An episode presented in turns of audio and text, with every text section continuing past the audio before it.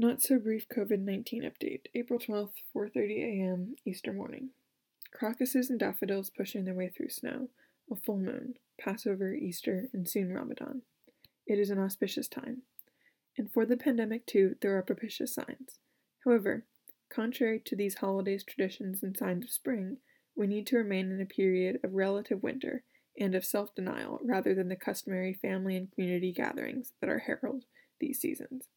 The many Mainers who are still without power due to last week's snowstorm must be nodding their heads as well as uttering enough already.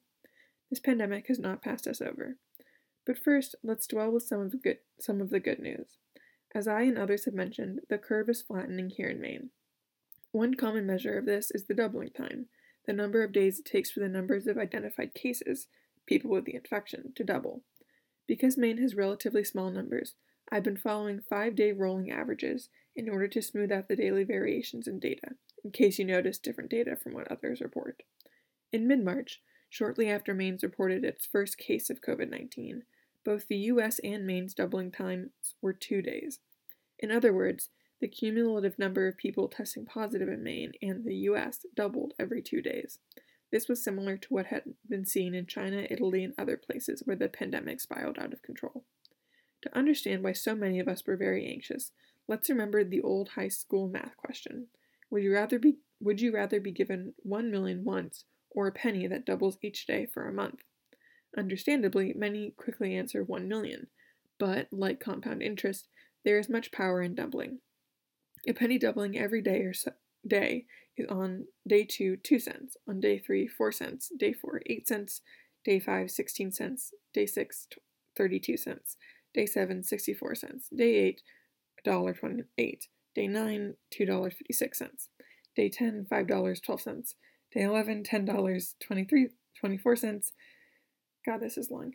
Day 12, $24.48. Day 13, $40.96.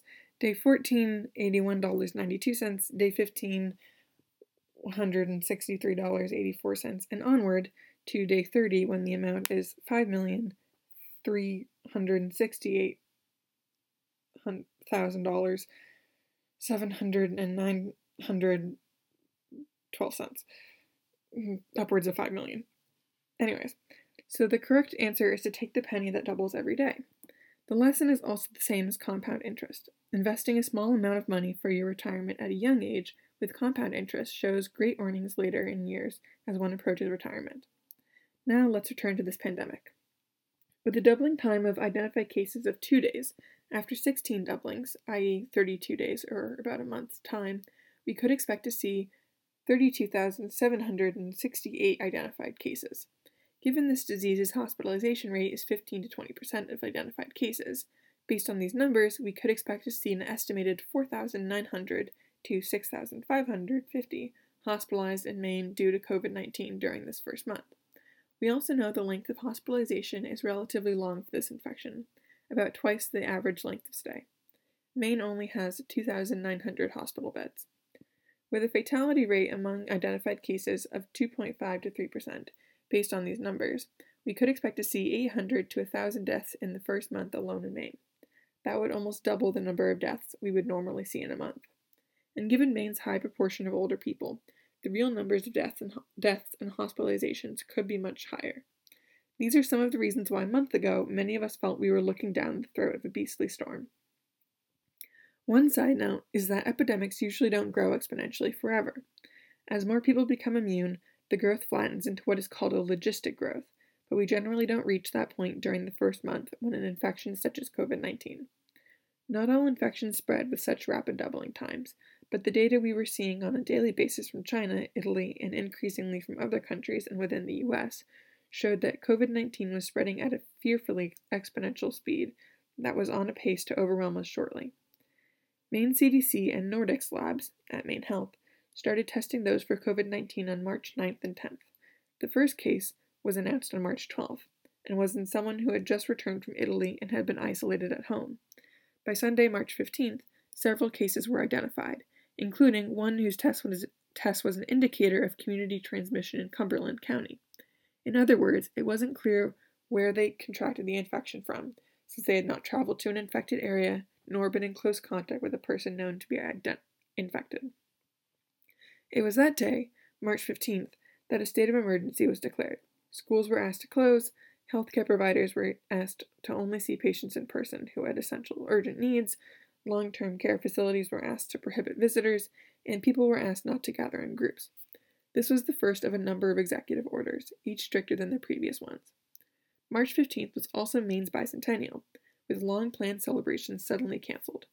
This was the first of many reminders that celebrations can take different forms, and perhaps sometimes all we can do is to cope with the day's news and hope we remember or have the emotional energy to wish someone a happy birthday or anniversary, or contemplate the underlying meaning of such otherwise celebrated occasions. I am sure I was not the only one to reflect that March 15, 1820, represented a day of independence, mostly from Massachusetts, and March 15, 2020, now represented a pivoting of us coming together to regain our independence from the grips of a pandemic storm that was quickly descended upon us. It was also the foreboding Ides of March. The other fear besides this pandemic bearing down on us, without vaccine or known treatment, non pharmaceutical interventions, NPIs, such as social distancing and vigilant hygiene as a population wide strategy, were the only tools in the toolbox. And the evidence for them worked, working for a state or country was, well, shaky. CDC rushed the publication of a review of the literature, led by a student and recent graduate from the University of Hong Kong's public health program. See link to study below. One problem is that virtually all of the literature on this topic is on influenza. COVID 19 is not influenza. As an example, school children are, major, are known major transmitters of influenza across a community. Therefore, early and sustained school closures are a major non pharmaceutical intervention, NPI, strategy to mitigate the pandemic with influenza. The early data from China show school children are mildly affected by COVID 19 compared with adults, but there is little evidence they are major transmitters. To be on the safe side, one has to assume they can easily transmit the infection to others even if they are mildly affected themselves. But this is an important piece of information to inform decision making on school closures that is not fully known. What if school children are mildly affected by COVID 19 because they are relatively immune to the coronavirus cousins that cause common colds? And if so, they may not be major transmitters of COVID 19. We do not know, and for now we have to assume they are transmitters and make policy decisions based on influenza and the emerging data on COVID 19. Another problem with the literature is that it is based off of res- retrospective observational studies, such as from the 1918 pandemic with influenza, or on com- computer simulation studies. There were none that were directly applicable to the current situation with COVID 19. However, the literature review from the University of Hong Kong suggested that social distancing measures could be effective interventions to reduce transmissions and mitigate the impact of an influenza pandemic but the authors noted the low quality of the evidence and the lack of evidence for optimal timing and duration of such strategies, as schools and workplace closures.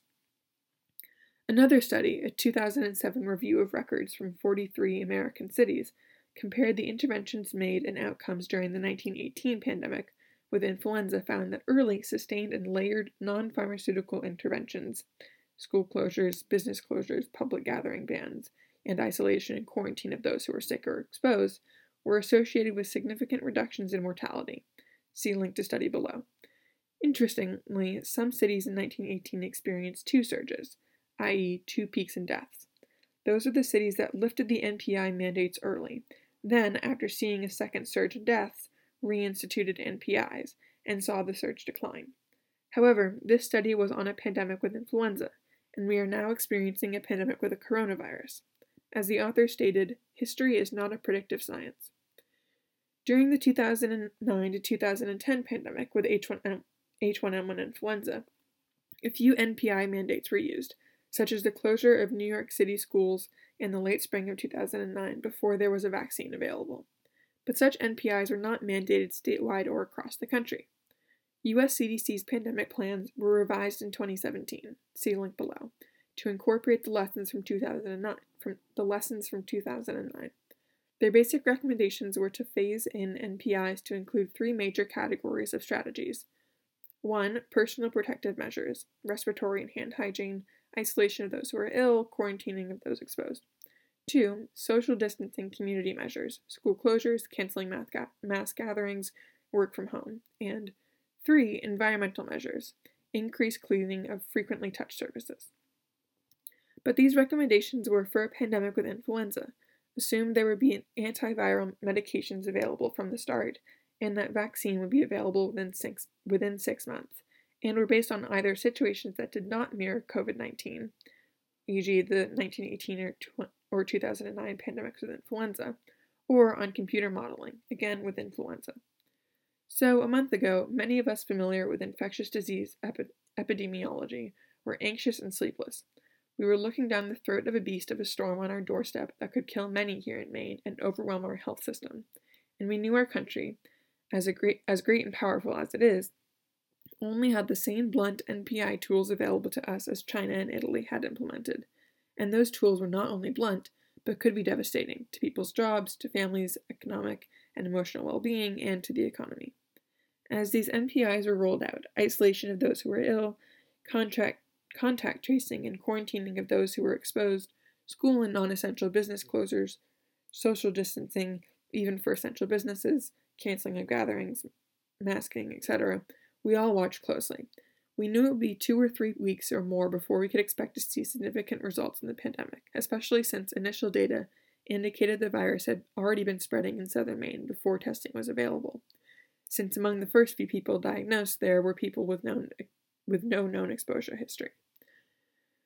Seeing the devastating devastation of family businesses closing, streets emptying, and people lined up for food has also made us realize how we, when we eventually count all of the cases of COVID 19, we also must count those who have suffered in other ways.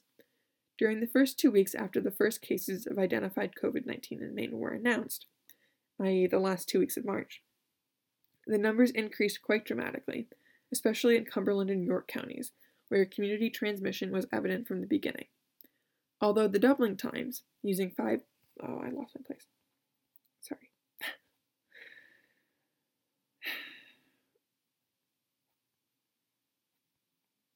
Okay.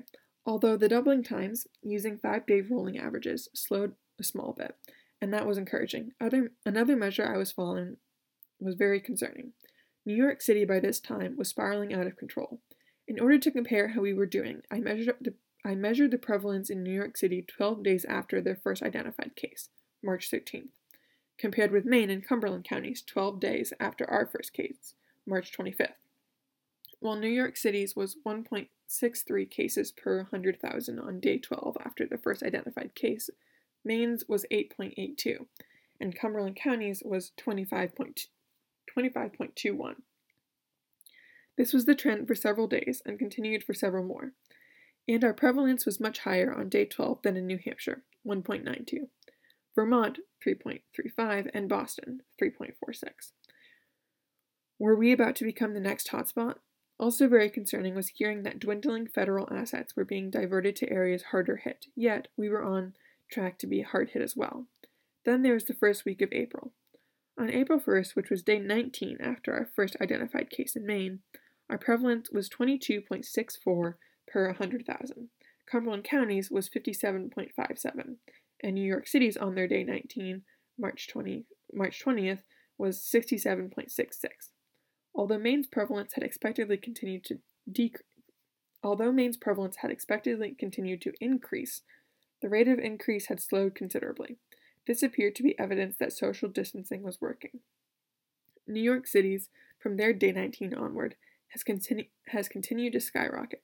It seems that several factors were, highly contri- were likely contributing to New York City's spiraling, including their high concentration of people, 70,000 per square mile compared with Maine's 43 per square mile, making social distancing very challenging, and the likelihood that they had circulated virus that they had circulating virus for weeks before the first case was, was identified with silent spread and were unable to detect it because of lack of testing.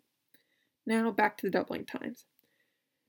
During the last days of March, Maine, during the last days of March, the doubling time of the cumulative number of identified cases in Maine trended upward, though bounced a bit between two and five days.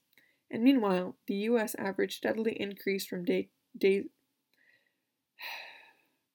and meanwhile, the U.S. average steadily increased from two days to four days. Then there was the first week of April. Maine's doubling time increased and increased and increased.